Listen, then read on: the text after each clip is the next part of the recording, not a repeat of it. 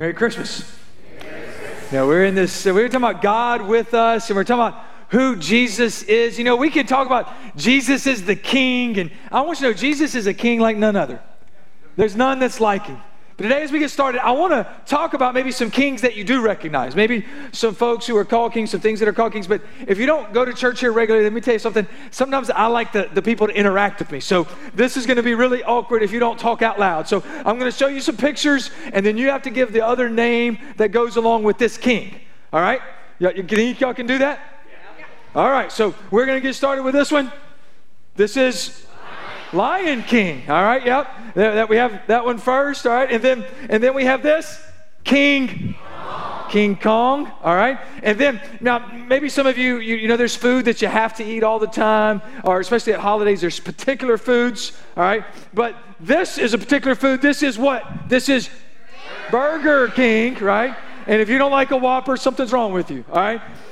All right, and now, now maybe it's in the, uh, it's, it's talk shows and TV shows and, and maybe the TV talk, show type things. And so you like Larry, Larry King. Maybe you're into blues music, so you like BB King. All right, now here's a couple titles some guys have earned, and they're called this. Hopefully, y- y'all know who these people are, and you know what I mean by this because this is the king of the king of pop, Michael Jackson. That's right, and this is the king of rock and roll, Elvis Presley, right? So these are kings now. These are names that we know. We, we call them this, this idea of king. But I want to talk to you today about a king that is a king like none other. There's, that there's nothing that compares to him. Actually, I'm going to tell you this as we get started that anything you would ever compare to Christ was created by him. Not only does it not compare to him, he spoke it into existence. He who is the King of Kings and the Lord of Lords. And we're in the, the book of Matthew right now. In Matthew chapter 2, starting in verse 1, it says this Now, after Jesus was born in Bethlehem of Judea, in the days of Herod the king, but I'm going to stop there for just a moment.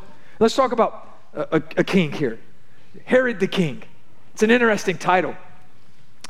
Herod was the king of the Jews in, in that time. He was king over the Jews, but he was a king in that the Roman Empire allowed him to be a king. There had been a day when the nation of Israel was sovereign, when it was strong and it was powerful. But the people of God rebelled against God. They did evil in the sight of God, and they had, they had received his punishment. His discipline had been upon them. And at this time, when, when this is being said, a lot of times maybe you don't know how, how it goes. You kind of think the story just goes straight from Malachi, which is the last book in the Old Testament, and it begins with Matthew, right? Like it's just one solid piece of history. But there's 600 years between Malachi and Matthew of darkness and silence. Literally, there were no prophets. God wasn't speaking. The people had given up hope. And this king, Herod, was, as, was a king as much as Caesar allowed him to be king. But here he is. He's Herod the king. Behold, wise men from the east came to Jerusalem. Well, there's a lot said about these wise men.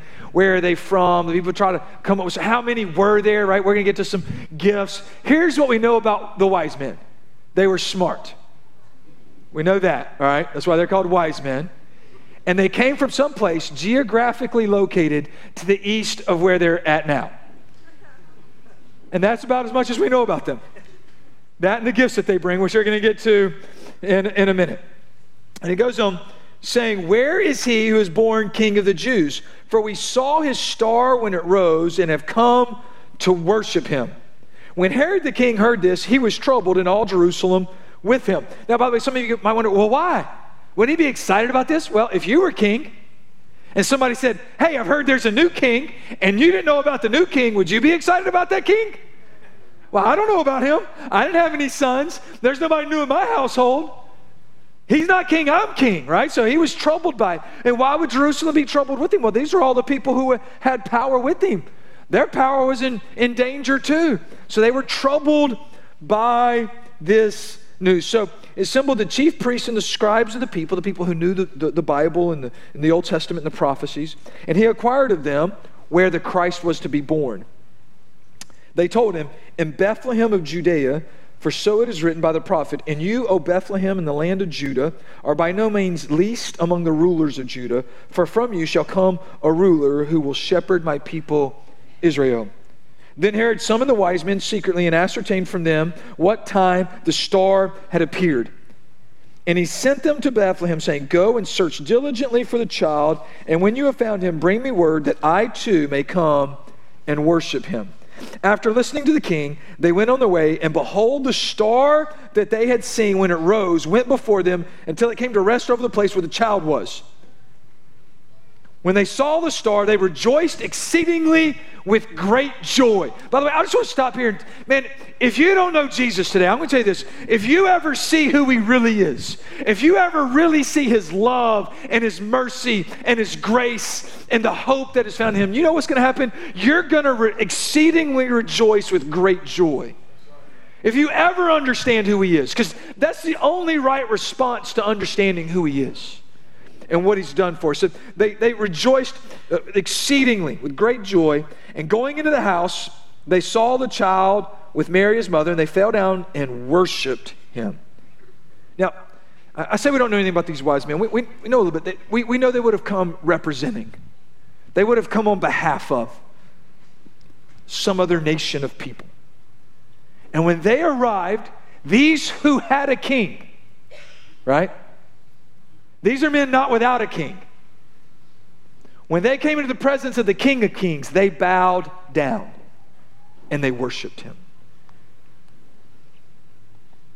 And it goes on and, and it says this And then opening their treasures, they offered him gifts of gold and frankincense and myrrh. And being warned in a dream not to return to Herod, they departed to their country by another way. Man, just this great story. But I want us to stop here and I want us to consider what is happening here. Now, in Scripture, it teaches us this that the heavens declare the glories of the Lord. That, that in nature and in creation, the fullness of God is made fully known. Like, just the world around declares that there is a God. Like, I don't want to get in an argument with anybody, but I know when I'm outside, when I get, to, especially when I get to go like outside, not necessarily just like the outside here, but like outside where you can see a distance because you can't do that in Prairieville. All right, but where you can see, and there's maybe some mountains, and there's just some things, and you start looking around. And you know what I never got? Well, you know what I never think to myself? Man, you know, at one point there were some accidents that happened. And accident upon accident upon accident created all this incredibly beautiful order. Like, I don't ever think that. I stop and I wonder, and I'm amazed the creation. So the heavens declare the glories of the Lord, but the, the, the, heavens are doing something very specific here. I want you to understand that these were wise men from far land. They are not of the people of God. These guys weren't reading the scripture. They weren't looking for the Messiah. They didn't know any of these things. They saw a star and they said, There's a king, and he's such a king that the heavens declare to the world that there is a king. We're going to go worship that king because there's no king like Jesus. There's none other that compare to him. Jesus is the only. There is none other in all the world that the heavens would declare his glory. They, that, that the, the star literally led them to this place. But not only did they get to Israel, when they got to Israel, like, well, I guess let's go to the capital and let's go ask the king where the new king is. And they got there, and the king was like, What new king? And so then when they left there going to Bethlehem, literally the star took them to the address of the house in which the King of Kings and Lord of Lords was at. Not only were the heavens declaring the glories of the Lord, they were directing him, these people directly to the King of Kings and Lord of Lords. Jesus is the only. There's no king like him. There's none other that the heavens would declare that. Like, we live in a day and age where, like, you want to get somewhere, right? You pull up a map on an app and it tells you where to go. Like, we don't even have to think about it anymore. You just turn right here, turn left here. You know, you're going to turn left in a, a, a mile. You're going to learn turn left in half a mile. You're going to turn left in 500 feet, in 200 feet, in 100 feet. Right? It keeps talking to you. But i have y'all ever noticed the detail that's getting like when you're going into a neighborhood, blow it a little bit, and all of a sudden you can start saying, "Oh, the, the the driveway is going to be on the other side of the house." Like that's kind of creepy. Like how much the world knows about exactly where you live, right? But but it's right there. God did this with a star because Jesus is the only. And this is what He is. He is Emmanuel, God with us.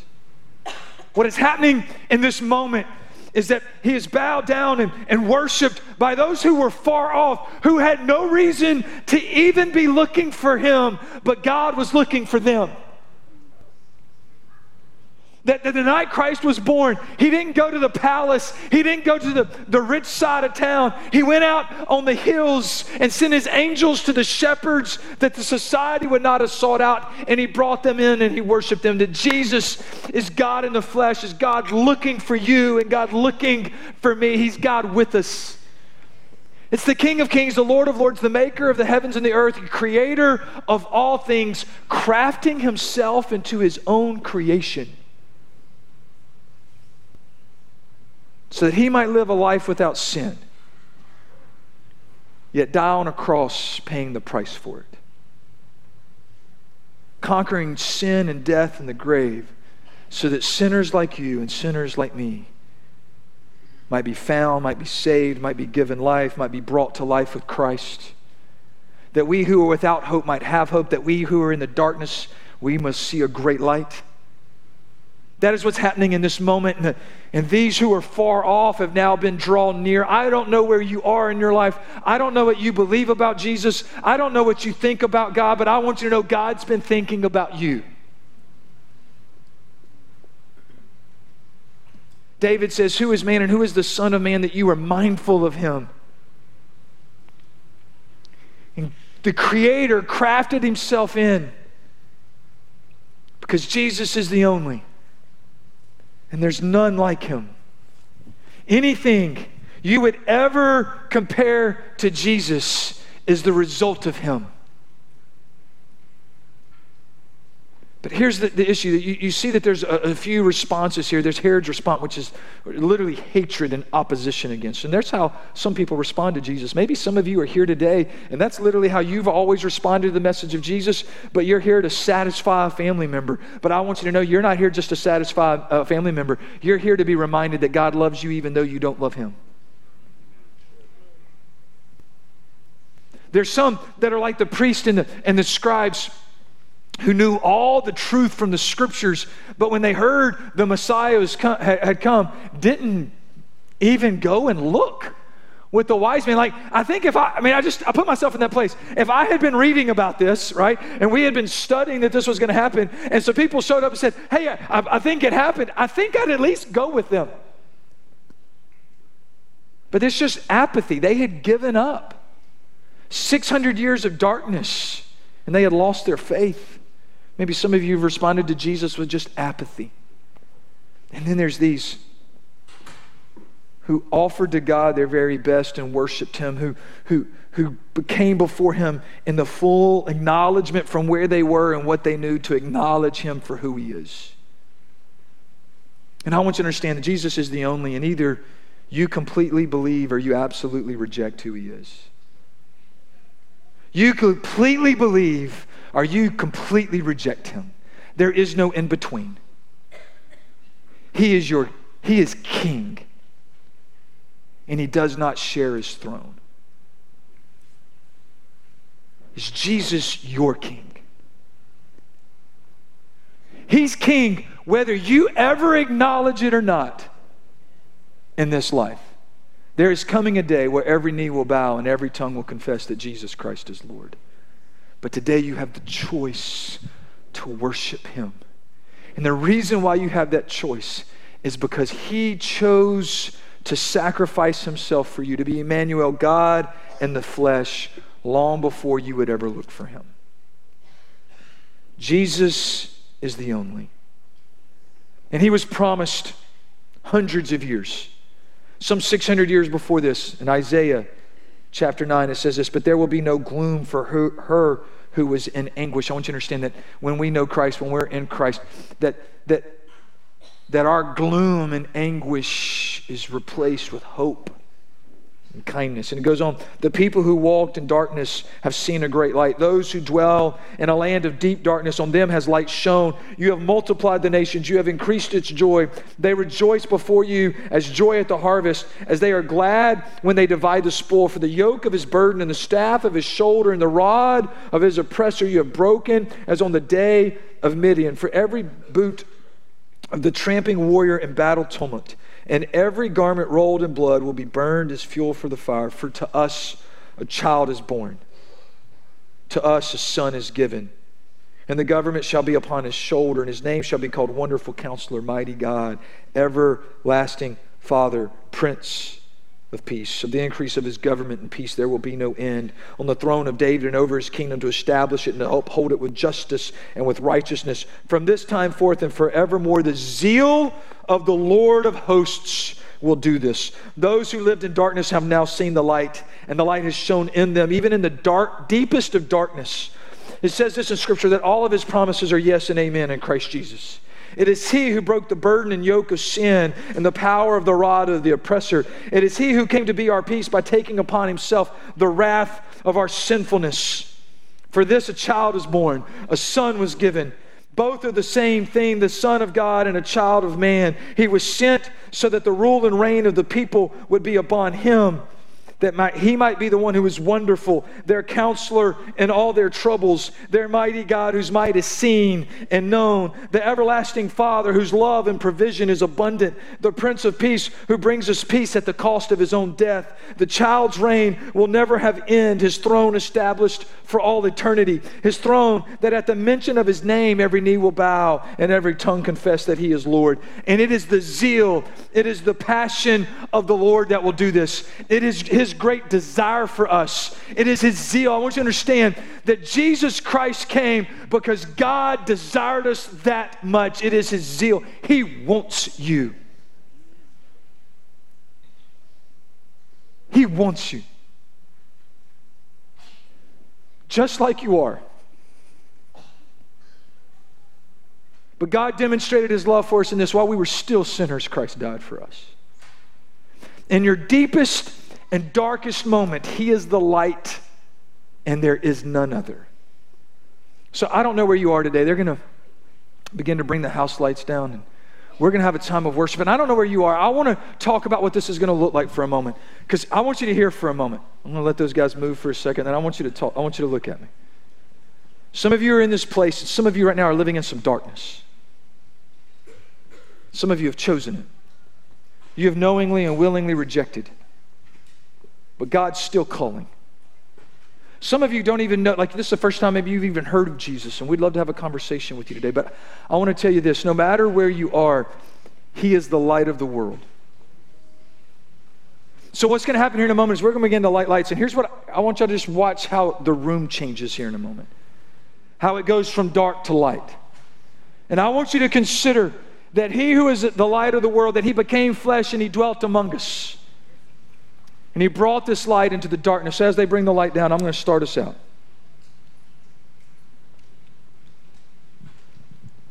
That he is the light of the world. And that he's called us to be the light of the world. That a city on a hill is not easily hidden. So I'm going to pray for us, and then we're going to stand and worship together. And I want you to consider the power and beauty of the light. Father God, we thank you for this moment. I pray that you would be honored and glorified. Lord, if there's anybody in this place who does not know you, I pray that you would change their heart and spirit.